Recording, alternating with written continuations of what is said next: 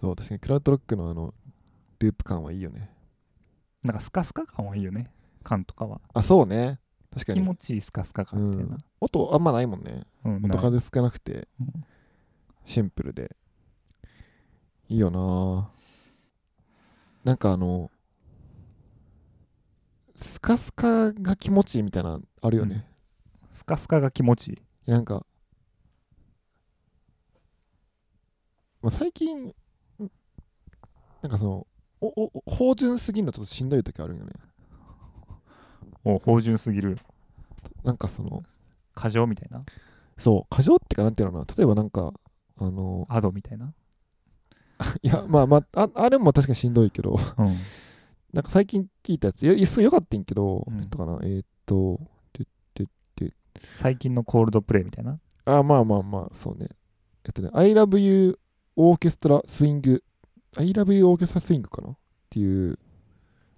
I love you オーケストラスイングスタイルか。うん。っていうなんか R&B 系のなんか多分アジアの R&B 系のミュージシャンがおって、うん。そういいんやけどなんか音がお芳醇で多すぎてちょっうん。とちょっと疲れんなみたいな。うんうん。でなんかその今ってもうすごい高音質でいいい音をいっぱい詰め込めるからうん。いいんやけどちょちょっと疲れるなみたいなとか。うん。そうすると、まあ、アドとかうん。あと星野源とかも展開多すぎてちょっと疲れるなみたいな。いいんやけど疲れるなみたいな時は確かにある。もうね気にしいのね。はよせなはよせなみたいな。そうそうそう。はよ次のひねり入れなみたいな、ね、そうそうそう。その感じがなんか信頼してない感じ、うん。うん、なんか感とかね聞くと確かにすごいこうずっと一緒みたいな。ずっと一緒やみたいないつ歌うの何分やんのみたいな。そうそうそう。もうよくないみたいなあの感じなんかすごいで音もなんかさもうスカスカスの。うん。何これ。これいい音なんか悪い音がようわからんなみたいなやつを聞くとなんか安心するなっていうね。音ボリューム小さみたいなね。昔の CD みたいな。初期の CD みたいな。そうあれいいよな、うん。なんであのなんか60年代結構さうん。音良かったりするやん例えば？良いってかなんかこうな生々しいいい音とかってそろそろペットサウンズとかさザバンザバンドとかさうんうんうん。生音ね。ビートルズも良かったですよ。なんか70年代なんで一回一一緒一回下がるんだよなんか音音下がるなんかあそう？ランク70年代よくない？あでもあれかひいいやつはいいんかな。そう？70年代いい気がするけど。生音。あ引き続き生音時代みたいな。確かにな78あたりからなんかうん。ようわからなくなってくるみたいなね。ボワンボワンしてくる。こねくり回す80年代のあの悪いとこがね出てくるよね、そう。80年代の音楽ってさ、うん。なんでダサいんやろって思わへん？いやこれはさあのひひどい発言やけど。ああちょっと不快に思う方もいるかもしれんけど。えそれそれあれ？メジャーシーンの話？メジャーシーンの話。ああまあね。えマイケルとかって80年代？マイケルは80年代かな。マイケルかっこよくない？あー。ああ うん。確かにね。あよかった。うんうんうん。マイケルは OK でででマイケルもまあでも最初の方がいいやみたいなのはあるよね。ああジャクソン5の方がいいと。オフ・ザ・ウォールそうっす、ジはい。ャクソン・ハイブとかね。確かに確かに。あのスリラーの最初のドゥンドゥンドゥンのみたいなやつ、うんうんうん。あれ出さない？でかなんかそそれこそ過剰よね80年ってなんかすごい。そうそうそうそう、うん。めちゃくちゃキラキラ。うん。逆になんかチープなキラキラみたいな感じ。そうね。それこそさスティービー・ワンダーとかさうん。ずーっと第一線で活躍してるやん60うん年代から、うんうんうんあれこれみたいな。あれどうしたの？みたいなね。80年代はいはいはい。これみたいな。やたらとなんか確かにな。綺麗に過剰放送された感じね。そうねなんでダサいんやろって問題あるよね。まあそれがすごい青春時代の人はそれが一番っていうのは思うと思うけどさ。うん。まあ、お金かかってる感じはするよなすごいなんか。し資本資本的な感じはすごいする80年代はやっぱ。ああ。うん。で良くも悪くも。なるほどね。うん、その視点はあんまりなかったね。うん、金かかってんなみたいな、音が。うん、音自体が。そう。もう金かかってますみたいな。金かかってますがうん。ちょっとうざったい感じの時もあるよね確かに、う確かにね、ん、あとなんか超なんか偏見と超適当な歴史観で喋るけど、やっうんぱなんかあんま人間っぽさがないよね。ああ、うん。人間の情動みたいなっていうよりは、ちょっとこうポッ、プシーンみたいなのがうん。結構強い印象があって、うん。60年代とか結構さ、その、なんだろう、ヒッピーとかも含めて、結構人間カルチャーみたいなのがうんうん。あって、70年代は結構反動パンクとかさ、結構反動みたいな。うん。てかもしくはそれをなんかこの、エネルギーをもっと爆発させていくハードロックみたいなのとかうん。出てきて、なんか80年代は結構そういうなんか人間が消えて結構資本主義みたいな、ドンみたいな。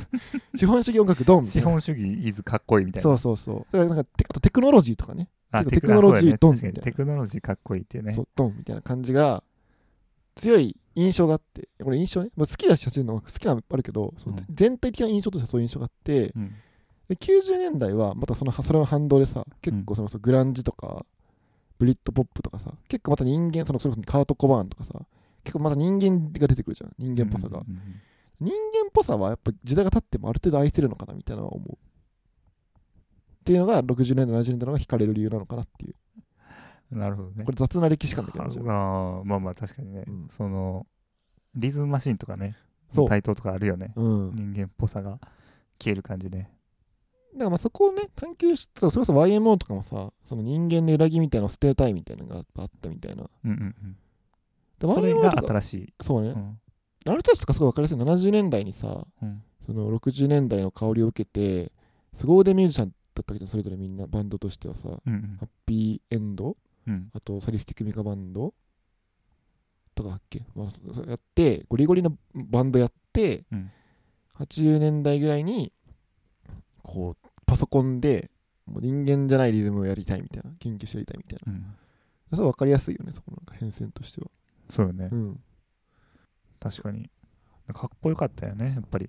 かそのかっこよさがもう普通になっちゃったってことよね我々にとっては、まあそうね、うん。俺にとっては普通になっちゃったっていうのもあるだろうね。だってさイエスとかさうん。もうそうやけどさ80年代なんか おかしなるやんみんな。プログレの人らとああそうみんななんか瞑想する 全員瞑想するもんね。全員。あれあの時かっこよかったのに。あれ何なんだろうね本当ね。何これみたいな感じになっちゃうからさ80年ななんだ特殊な時代よ、ね、みんな瞑想してるよね大体。うん。面白いよね。でもなんか裏ではさなんかハードコアとかがさちょこちょこ芽生え出してるのが面白いよね。やね。アングラではすごいめちゃくちゃそうフガジとか。怖いね。ソニックユースとかね。そうそうそう。次の時代へのそうそう。あれが芽生えてるよね。ピクシーズとかも出てきてるもんね。88年とかもね、はい。えなんでこんな話なんでこんな話ということで。なんで急にこんな話になった？のということでね。今回のテーマはムザさん。こんなテーマですか？テーマねどうしよっかね。いややっぱコンプレックスですかね。コンプレックス？はい。結構第46回にしてなかなかハードな話題ですね。テーマですね、うん、コンプレックスは誰も誰しもが持ってると思いますが。どうした？あれ？誰しもが持ってると思緊いますが。張してらっしゃいます。もしかして。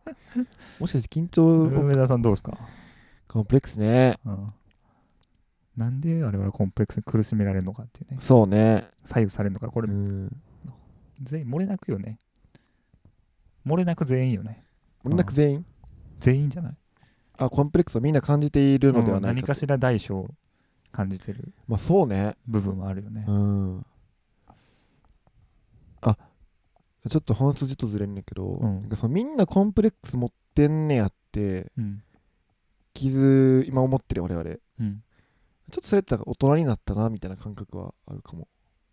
あそう？そう。みんな持ってなかった？みんな持ってあみんなっていうかその持ってる人もいいるやろうけどうん。全員持ってるみたいなことをうん。なんか心の底から思ってはなかった昔ち子供の頃とかあの10代の頃は。おコンプレックスのある俺。コンプレックスに共感してくれる友達。コンプレックス感のないやつらみたいな。あ強かった気がする今より。折れたいみんなね。そう俺対みんな問題。確かにマイノリティ意識ね。そうなんだよね。うん。そのマイノリティ意識みたいなのはねやっぱあるなっていうのも思うしねそうね。でコンプレックスね僕はまあありますよ。それで言うと。お。う具体的に言うと、うん。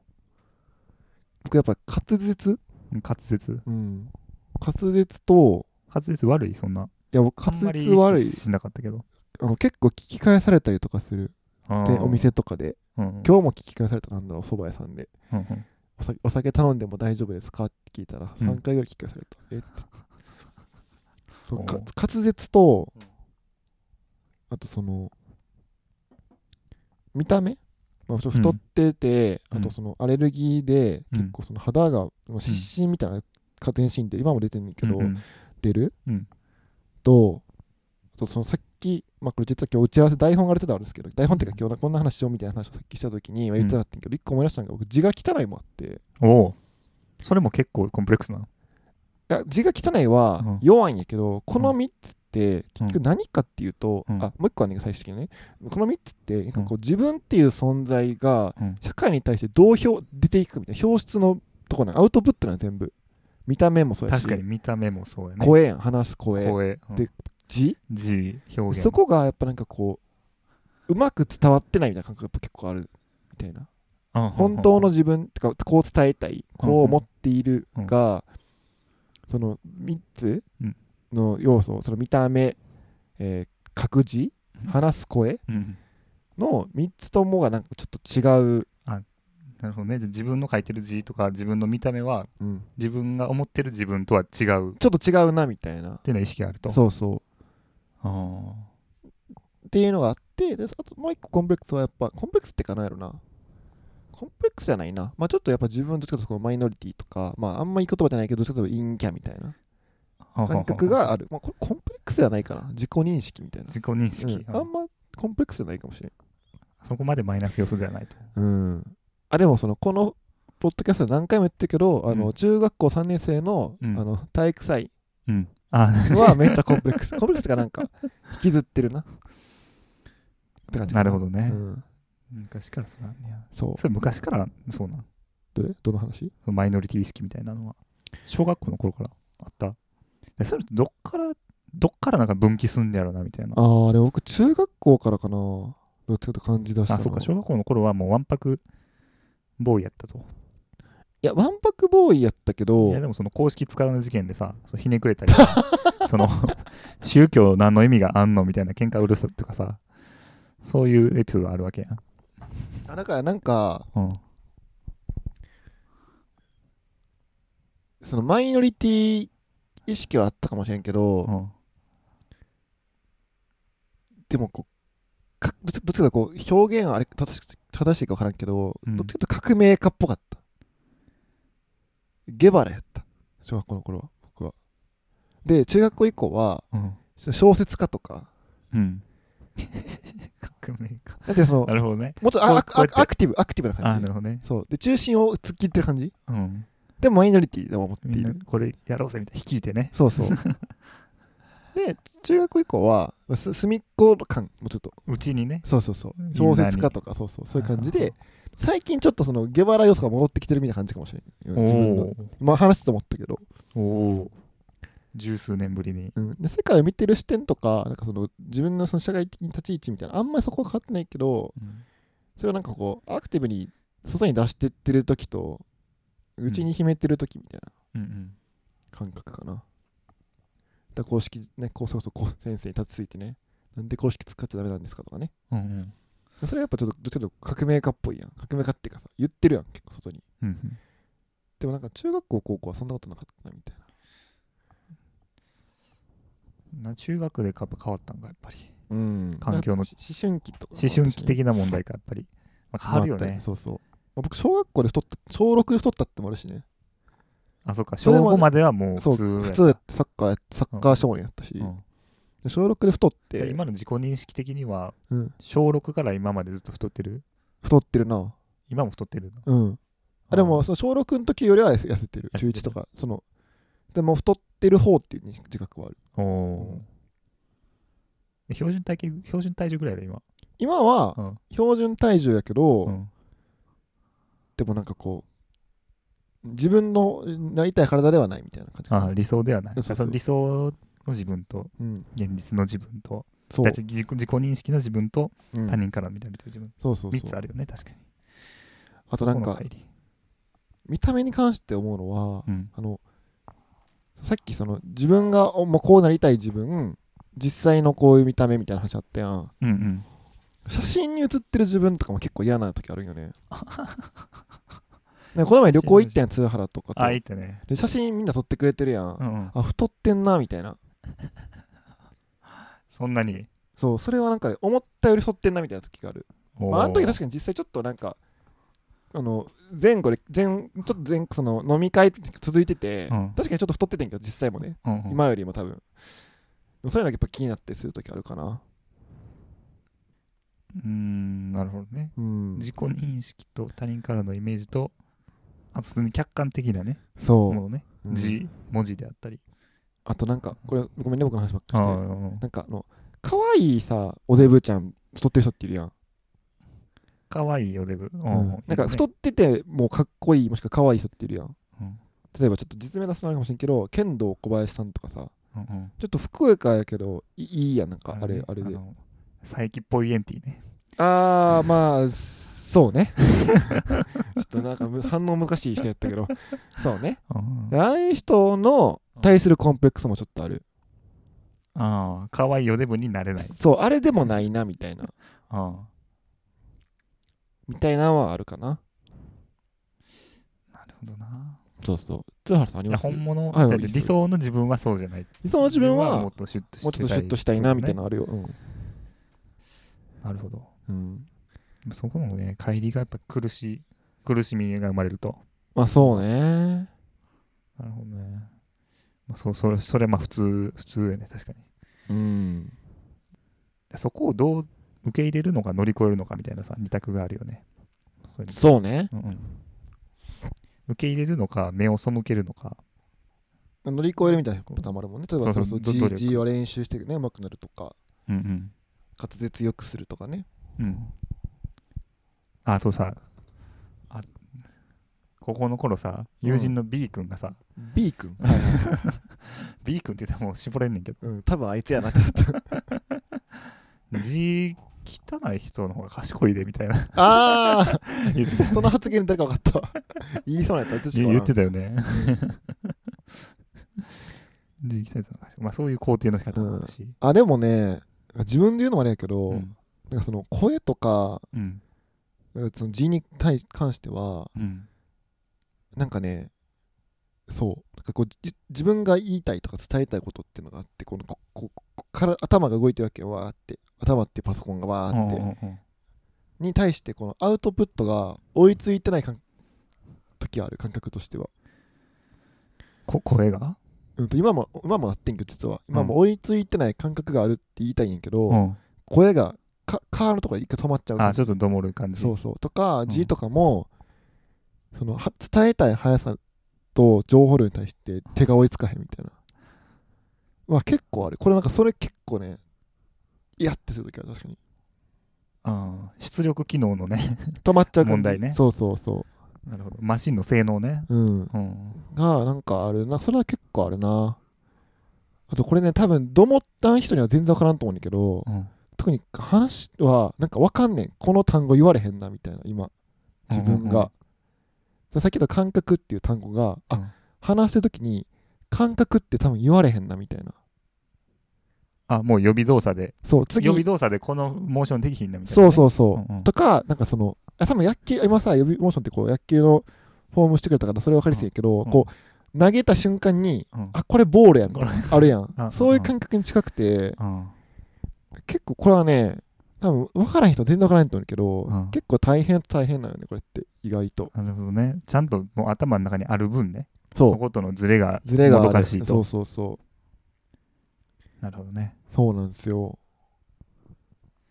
やっぱズレか辛いのは。うん、でこれちなみに僕初めて人に言った。お。人生で。お。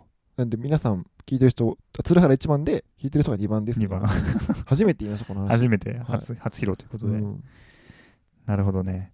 確かに理想の自分とのギャップ。うん、受け入れることもできないと受け入れる部分もあるし努力する部分もあるけどね。そうね。やっぱりそこまでうん。簡単にはいかないよね。一般の人になんか伝わりやすいので言うとなんやろな。あのお腹痛くてトイレ行ったけど出えへん時みたいなうん。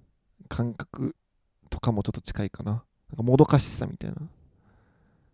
お腹痛いトイレ行った出えへんみたいな。ちょっと。難しいですか？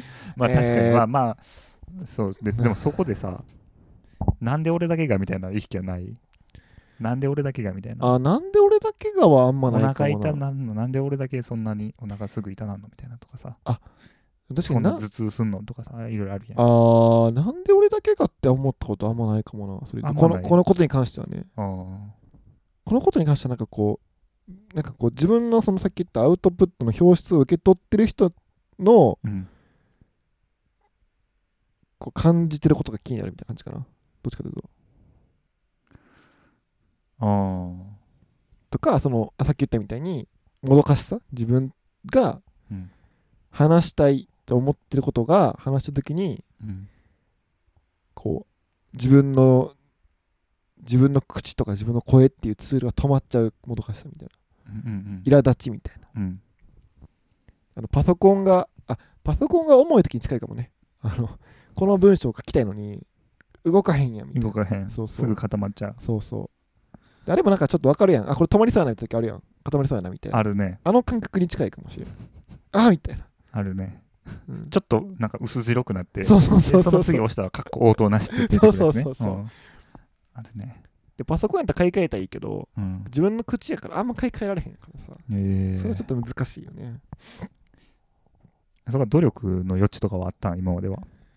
あでも意識はしてるよ。そのポッドキャストとかもそれこそ聞いて自分で、うんうん。あなんかきしょいなとかなんかちゃうなとかっていうのはうん。聞いてゆっくり大きく喋ろうとか。はいはいはい。まあそういうのはしたりしてるかな。あとはなんかその喉をひ開くようにいろいろしたりとか。声のねあ声量。発声練習と発かねし声練習とかね。そうそうそうそう。とかあとなんかその声とかじゃなくてそのコミュニケーション的なもうちょっと広い範囲で言うとにうん。これはもうポッドキャストでも何回も言ったけどダウンタウンとか、うん。バナナマンとかのトーク聞いて、うん。まあ、勉強とかマネーとかめっちゃしてたね。うんうん。だ高校生ぐらいの時はもうちょっと広くコミュニケーションにやっぱコンプレックスがあったからうん。そのこう何を話すかとかどういうまで話すかみたいなこう頭で考えるとこの方は結構そのそういうのを真似してクリアしてきた感じはあるかもしれん。なるほどね。でもそそういうのもさやっぱあれかな。その理想の自分を伝えたいわけやん、うん。でそれができひんわけやん。うん。ぜひもどかしさもあるし他人からの見られる表現、うんうんそのアウトプット、うんまあ見た目であったり声であったり字であったりっていうのが、そのほんまにほんまに理想としてるのとは違うのにっていうもどかしさよね。違う勘の違いされるっていう。ああそうね。そうそう。それやっぱ恐怖とつながるかもね。恐怖とつながると思う。嫌われたくないなとか、たくない。うん。滑りたくないなとこか、これはダメとかね、うん。変なまあ生まれたくないなとかさ。変だうんうんうん。それは確かにつながってるかも変なまあ。なうんつながってる気がする。そうなんやな。でもなんか大抵なんかねこういうのってそこまで気にすることじゃないのに気にしちゃうよね。あでもそれはねうん。そうなんやと思うよ。気にしてないんやと思う、うん。うん。まあめちゃくちゃあるあるというかあれやけど。自意識過剰問題うね、ん。自意識過剰なんやと思うよいやでも大体の人そういう要素あるよね。多分。そうね。自意識過剰同士になりすぎてるみんな、うっんていう問題。だからやっぱフワちゃんとか人気出るみたいなね。あるかもね。ああそうね。うん。ねどう思われようと我が道を進むぜ的なね、境界線とかまなさそうやもんねあの人ね、そうやね。うん、でもどう本当のところ分からんけど。いや本当のとこは実際めっちゃ気にしいやと思うよ、んどう考えても、うん、完璧なキャラうんか知らんけどさ、うん。確かに。フワちゃんみたいなんしんどそうよな。哲学科でしょ？哲学科やったっけあの人。哲学かな大学。あそうなんや。そうじゃなかったっけ？あれは結構きついと思うわそうよね。やっぱそこが悩みというかコンプレックスのうん。源泉よね。津原はなんかないの？コンプレックスは？いや僕はもうおなじみのあるよ、おなじみの？うん、声、あ声。うん、あと頭悪い、頭悪い。うん、あと。頭悪い。笑っちゃったけどどういうこと？どういうこと？急にそんななんか。あとそうよねはいはい。顔とかね。顔とかあとそうやね。いろいろあるよ。あの確かに今その3つ挙げてくれたやん、うん。俺鶴原に一回も思ったことないよそれ。なんかその声が変やなとか、うん。おかしいなとか。うん、それは前も言ってたよね、うんで頭悪いでしょ、うん。頭悪いなって思ったこと一回もないし、うんうん。顔なんてかっ俺からするとめっちゃイケメンやから。肌肌もそうやね。肌かな、肌？いうん、あも汚い肌がちょっと荒れちゃうみたいな。うん。あなるほどね。気味やそれもねうん。そう確かにそのコンプレックスの話そのさっき気にしないって言ったけど、うん。あそうみたいな、そうなんよ、うん。結局そうなんよ。うんみたいな。むしろみたいな。むしろええやんみたいな。なんで字なんか書けへんやん今。はい。はい。はい。いやそうね。とかね。あとそのネガティブとかねあるよね。ああまあネガティ悲観的？悲観的うん、そな、れはそうや感じ。それはそう。それはそうです悲観的な感じが出ちゃうキモさっていうのあはあもうこれはもう過剰になっちゃってまた負の過剰ループになるよね。はいはい。ネガティブ出しちゃいけないと思ってよりネガティブに考えてまた出ちゃうみたいなね。そうそうそうそうそうそうそう。あそそうそう。気気にしすぎてキモいやつみたいなやつ、ね。うんあそうまあなんやお前お前のその気にしすぎも思んないからみたいな。上がる上がる それ逆にメンタルいよみたいな、それうざいよね、うん。あるな。それもやっちゃう時もあるし。それもやってるしね多分この未聴覚室でも。俺は俺もめっちゃやってる なんでやっちゃうよねこれね。やっぱ恐怖やろ。恐怖はやっぱり嫌われたくないし。嫌われたくないしなんか堂々としててあれこいつ勘違いじゃないみたいな。そうそう。お前自分のことかっこいいと思ってんのみたいな。そうそうそうそうそうそう。頭いいと思ってんのみたいな。そうそうそれそれそれ。それなんよ結局。結局か。うん。でもなんか話と思ったけど、うん。そんなやつし知らねえって話だよね。今思ったけど。そんなやつ知らねえでいいんだよな、う確かにね、ん。確かに。まあ言われたことあんのかもな。なんか覚えてないだけでさ、うん。昔とかに。そういうことを、ああんのかもしれない。口とかね。うん確かに悪口とか言われたらすごい記憶に残るもんね。うんそれはあるかもな。でそれはもう言われたくないみたいな。恐怖、うん。うん。なんで理想の自分そうね。僕とかさ姿勢とか首の位置とかめっちゃ言ってたやん。うん、そんなにこだわる必要あんのかっていうね確かに。そうなんよね。うん。まあ旗から見たらあんま変わってないと思うけど。でも自分でその理想の自分に一歩近づけたっていう事実が欲しいみたいなね、あるなそういうのもうな、ん、痩せるとかもそうか。うん。あんま変わってないけどやっぱりね5キロ減ったら自分の中で自信になるみたいな。まあつくよな。うん。でも難しいやな。そのさコンプレックスをなくすことが果たしていいのかみたいなのもあるしな。あそう？うん。えいいことじゃないの？いやでもなんかコンプレックスってその人らしさな気もしたりする時もあるんだよね。あその小説家的なね。クリエイティブの人的なやつね。そう。そこが原動力になってうん。面白いものが生まれるみたいなね。なんかそうな気もすんのよな。そうかな。いや分からへんけど。うんまあでもコンプレックスをなくしていくっていうプロセス自体もねうん。それはそれでクリエイティブ受け入れののプロセスじゃないの？クリエイティブっていうのは？結局は、まあそうね、うん。それを愛するようになるっていう需要をね、受けそう受け入れる目を背けてなんやろ。ぐちぐち言うど努力するこう。こう3つで言うとね、確かにぐちぐち言うは嫌やな。今俺今ぐちぐち言ってるけど俺、うん。ぐちぐちは言いたくない確かに。うん、言いたくないな。うん。自分でも思うわ。道を隠してこう編集してて。うん。だるいなって。こいつだるいなってね。こいつずっと言ってるぞこれずっとね言ってんぞっつか確かに。そうなんよね。そうね。ぐちぐちは言いたくないと思うな。恐怖。うーん。だ性格悪い問題にもつながるかもね。だそのさっきさその恐怖っていうのは出たやん。うん。他人が思う自分と自分が思う自分のギャップうん。の恐怖。うん。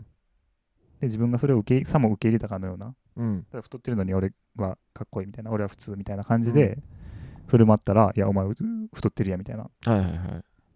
ていう悪口というかまあディスを恐れるっていうのは恐怖よね、うん。でそのディスっていうのはやっぱりそのコンプレックスにも関わってくるよねっていうのはすごい思うよねコンプレックスの連鎖どういうこと？どういうこと？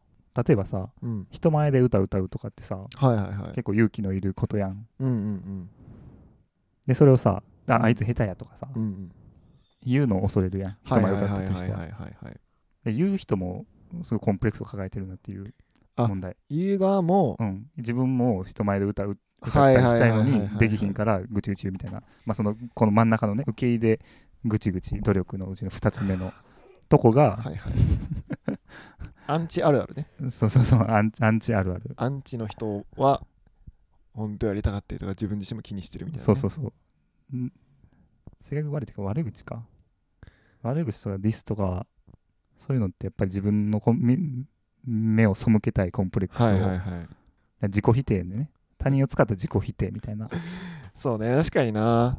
裏返しないやろなきっとな性格悪い人ね。性格悪い、そう、性格悪い。うん、で性格悪いっていうのはその自分のコンプレックスを受け入れてなくてそれをうん。た他人他人を利用した自己否定をしちゃう人っはいはいはい。ていうのは性格悪いっていうのかもね、そうね。うん、性格悪いって何やろうっていうのをちょっと思ってたけど、性格悪い人なんておんのかな？まあおるんやろなきっと。うん、いや悪い。い一般的な一般的な用法で言うと、うん。まあ、言い悪いとかさそれはグラデーションやけど。やっぱりそうやって自己否定できなくてぐちぐち言っちゃう人を悪いってね。そうね。かもしれないね。でもなんかこう人間なんか的にちょっとあんまり好きじゃないなみたいな人もさうん。例えば恋人がいたりとかさ友達がいたりとか家族がいたりみたいなのも結構あるやん。うんうん。それに対してどう向き合えばいいかちょっとまだ分かってないよな。どういうこと？そうなんか自分が、うん。この人人間的にちょっとあんまやなみたいなうんうん。人も家族がいたりうん。恋人がいたり、友達がいたりするわけやん。うん。その事実ってどう向き合えばいいんかなって思う時ある。大きく出たな。大きく出た？いや例えばそんなにいいる？そんなに。いやその人おらんけどたまになんか例えば例えばさなんかそのうちの彼女がうんなんかやっぱ女の子ってなんかこう街中でいろいろあるんよ。例えばうんうん。あのまあと男性にこうん。う恋にぶつかられたりとか、ああはいはいはいはい。あとなんかこうお店の前で、うん。そのハンカチみたいなの落としてその人。だ別の人ね。別の男性が落として、うん。うんこう拾って渡したら何も言わずにうん。礼もこう会釈もなく、ん。パンみたいなの取っていかれたりとか、うんそういうのってあんのよ、うんいやありえありえんなって思うんやけど、うん。でも多分この人たちにも家族がいて友達がいたりうん。こういうね恋人がいたりするんだろうなっていうことうん。事実にどどうなんかそうやってコンプレックスとかとまたちょっと違う問題じゃん。どう向き合えばいいんだろうなみたいな思う時がある。あー。文人なんだろうけどその人にとってはそのそのシチュエーションがね。うん。ちょ怖怖いなみたいな思う時ある確かに。うん。やばい人ね。やばい人とか言っちゃうけど。そう。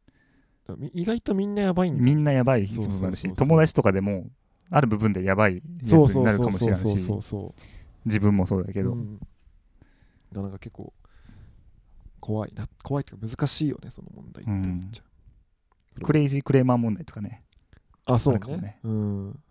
カスハラ？カスハラって言うんやろ今なぜカスハラカスタマあカースタマーハハラスメントとか。そうでもそれもそうだよね。なんかごめん。よいしょ。めっちゃクレームつけてる人もさ。うん。そうだからなんかそのツイッターとかでもさうん。なんかすっごいクソリップしてる人とかいるじゃん、うん。あれの人たちも多分普通に働いてんだよなと思ってさ。そうそう普通に子育てしてたりするよね。そうめっちゃ怖くなるんだよ時々ああいうのがなんか、怖いうね、ん、怖いねでやっぱりみんな狂気抱えてんのかもね人間って。狂気ってかなんかそういう狂気とまで言わなくても変な側面みたいな、クレイジーな面ね、うん、あるよね。そこはなんかすごい、あなんかの本でねうん、お母さん保守っていう言葉 知ったね。お母さん保守？お母さん保守。うんでも子供生まれて子育てししていく上でなんかいろいろ気づいて保守になっていったりはいはいはいはいはい。子供を育てる上でなんかすごい攻撃的になったりね。逆に子供の影響上良くないものだったり。そういうのもあるんやろな。安全安心を心脅かすようなものに対して攻撃的になったりみたいな。そう。そういうのなんかねなんかこうさっきのさそのマイノリティみたいな話もあったじゃん。うんうん。なんかなぜ自分がマイノリティに感じてしまうんだろうかみたいな。うん。でなんかそのそれってこうなんか僕個人的にはやっぱその10代とかの多感な、まあ、その精神的にこう不安定。それはその社会的にもうん。身体成長的にも不安定な時期において、うん比較的そのマイノリティ性を強調したカルチャーに出会っちゃったからって思ってんだけど、マイノリティ性を強調したカルチャー？うん、とは？そそのロック音楽とかあロック？その小説のまあそういう例えば中島ラモとか とかね、まあ、そのアウトロロー系ね。アウトロー系とうか、ん。そのまあダウンタウンとかのこのちょちょっとその一般的じゃない番組というかそ当時の、うん。僕らの世代からすると一般的な番組とかね出会っちゃったみたいなのがとかその他もろもろそのなんかそのいろんな寮寮生活とかいろんなものに出会っちゃったのがうん。なんかその今の自分結構構成してるんじゃないかなと思っててうん。さっきのそのお母さん保守とかもさやっぱその、子供ができたりとか、うん。こうし例えば結婚したりとか専業主婦になったりとかもしくは共働きしたりとかみたいなその変化の中でうん。こう出会うものってやっぱすごい大事だよなって思ってなんか変化の中で出会っちゃう。そう、うん。不安定な時に出会っちゃうものってさ、はいはいはいはい。その変に拒絶しちゃったり逆に変に好きになっちゃったりするなってやっぱ思う。うん。思ってて。そうそれはすごいなんか今だ難しい。なんかそこでこう何に出会うかとか出会った時にどう思うかみたいなのって、うん。それこそなんかさほらあの家族が結構重い病気になってうん。あの偽か偽知医学医学みたいに出会っちゃう人とかもいるやん。それこそ具体的はいな話言うと。弱ってる時にね。そうそうそう。すがるみたいな。やっぱすごい大事やなと思ってなんか。その何に出会うかとか。出会った時にうん。正しく出会えるのかみたいな。うんうん。すごい大事なんだっていうのを強く感じました。今の話を聞いて、確かに。うん。弱ってる時？まあ、弱ね。弱ってなくてもね変化変化してる時弱ってる時。うんに盲信しちゃうっていうのはあれ思連想したね。アイドルとか。ああそうね。アイドルとかすごいなんか 結構弱ってる時にはまっちゃうみたいなうん。聞くから、鶴原のアイドル批判ね。あれに関しちゃった。いやこれ本当に良くないからさあんまりしたくないねんけど、いうん。やアイドルってさめちゃくちゃ人気や今。はいはいは BTS とかだったり、ね、いろんなジャンルもあるし、いはいはい推しっていう言葉がここまで一般的になった時代はさ、うん今までなかった。うんうん。うんでそこでやっぱりみんなお金使うしね。はいはい。なんか これがなんか普通に普通ですよみたいな。ぜ是とされる流行りですよみたいな。はいはいはいはい。こんなにお金使ってみたいな。なんか狂気感じん？ああちょっともうちょっと深掘りしてほしいかも。もうちょっと深掘りうん。する。うん。うどういう狂気なのかみたいな。集団集団なんだ信仰みたいな感じ？そうそうそうそう。全体主義的な感じ？うんうんそれもあるかもね。ここまで一般的になるとは。で今なんか競争みたいになってる部分もなきにしもあらずやん。まあ一部だけどね。それこそ AKB とかさ、うん。その競わせるみたいになって握手,、うんうん。握手会でだ全員並んでアイドル側がこう、うん。もう明確に出るみたいな人気の人、この人みたいなうんうん。であのね握手券付き CD を何枚も売ってみたいなね。そうそうそうそう。でアイドルに救われるっていうのはすごいうん。わかんないけどちょっとだけは、でもそれ にを盲信してさお布施してるみたいな感じはいはいはいはい。お布施してうん A と B と C と D と同じやつ買って。うんうんうんうん献身するみたいな。はいはい。お金使って献身それでなんか健康的なんかなみたいな。まあわかるよ、うん。言いたいことはすごいわかるよ俺も。なんかね仕組みシステムの上での宗教みたいな感じするよね。ああ資本主義うんうん。うん現代版みたいな。そう資本主義版宗教よねやっぱアイドルってね、すごいでもなんかわかるんよねなんかそのさアイドルの人たちってさうん。可愛い可愛いかっこいい、うんうん。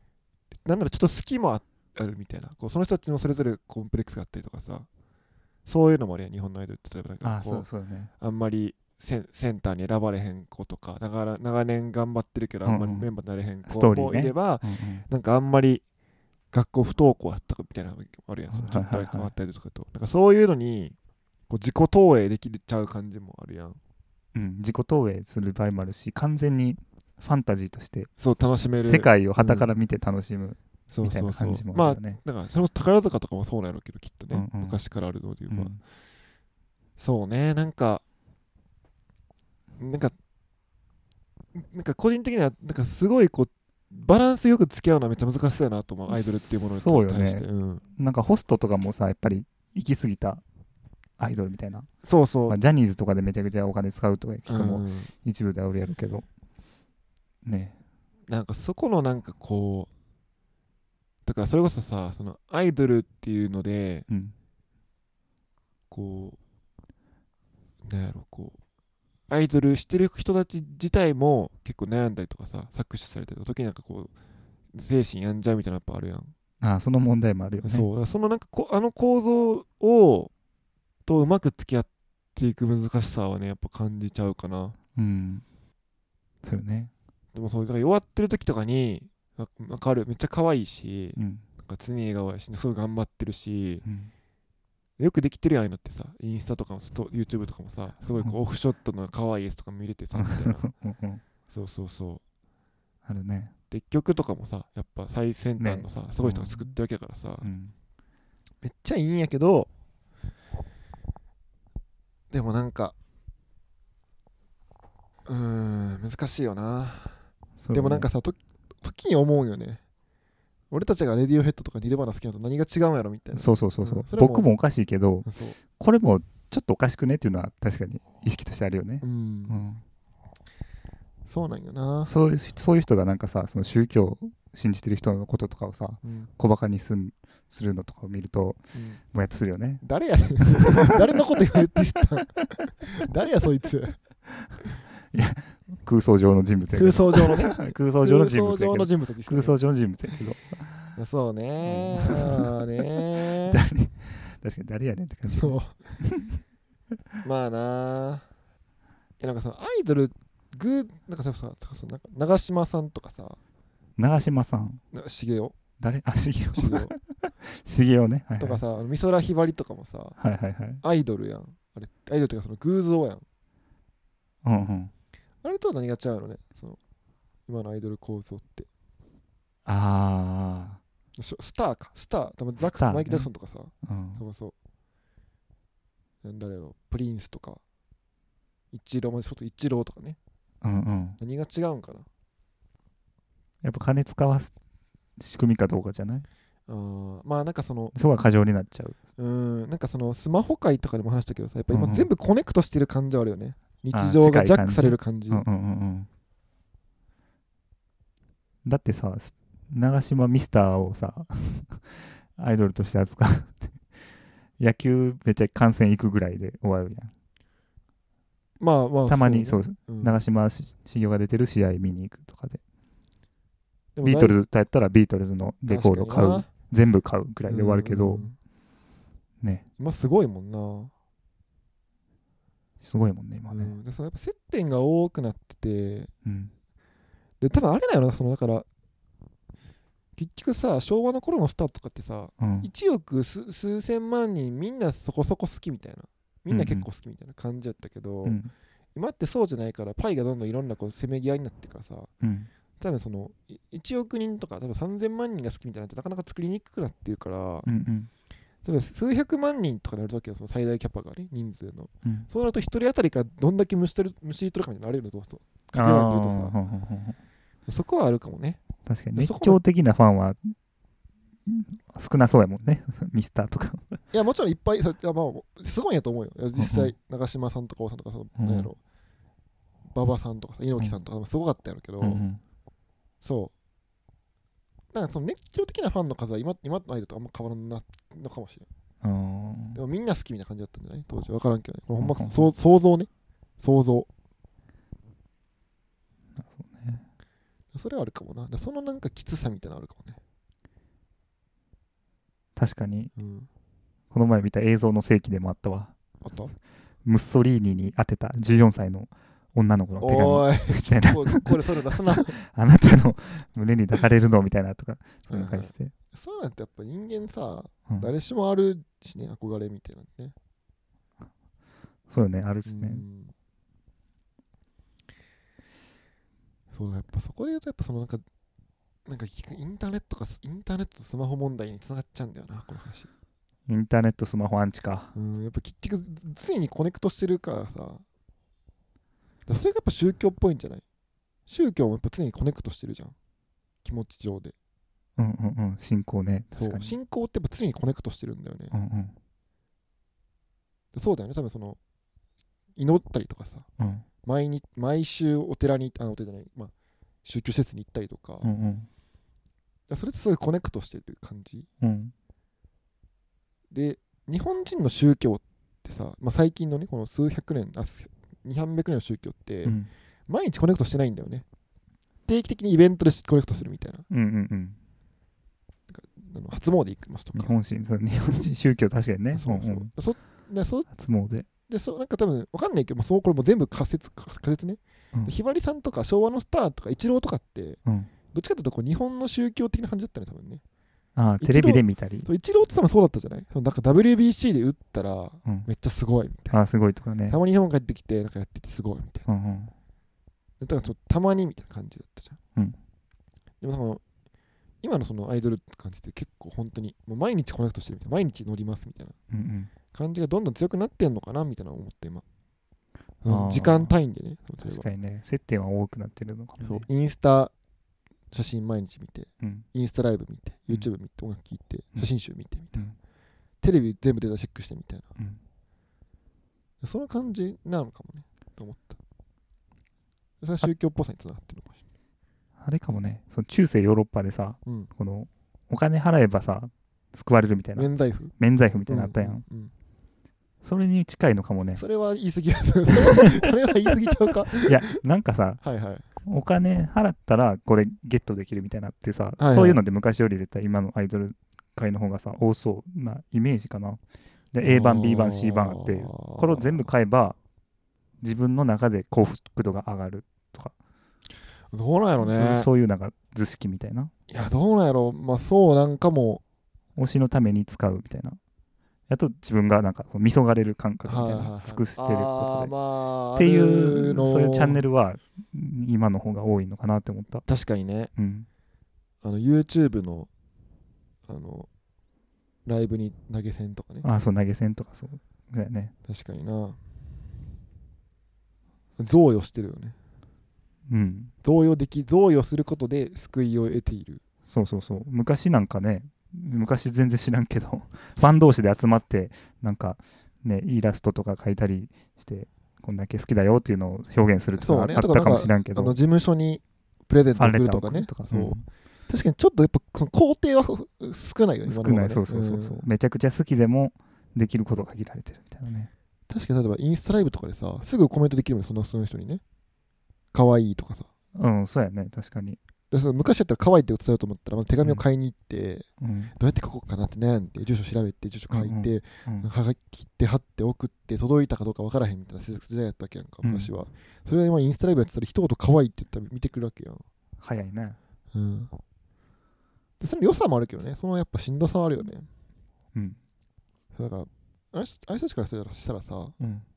そのもう死んだミュージシャンの曲聴いてとかもう意味わからん意味わからんちゃう？やっぱ、何やってんのみたいな。どういうこと？いやだって、もうコネクト一生できへんわけやん。うんうんうん。例えばザ・バンドとか聞いてもさ、ザバンド？うん大体死んでるでしょ。ザバンド死んでるの？多分大体死んでるか知らんけど、ビートルズもさ、半分死んでるわけやん。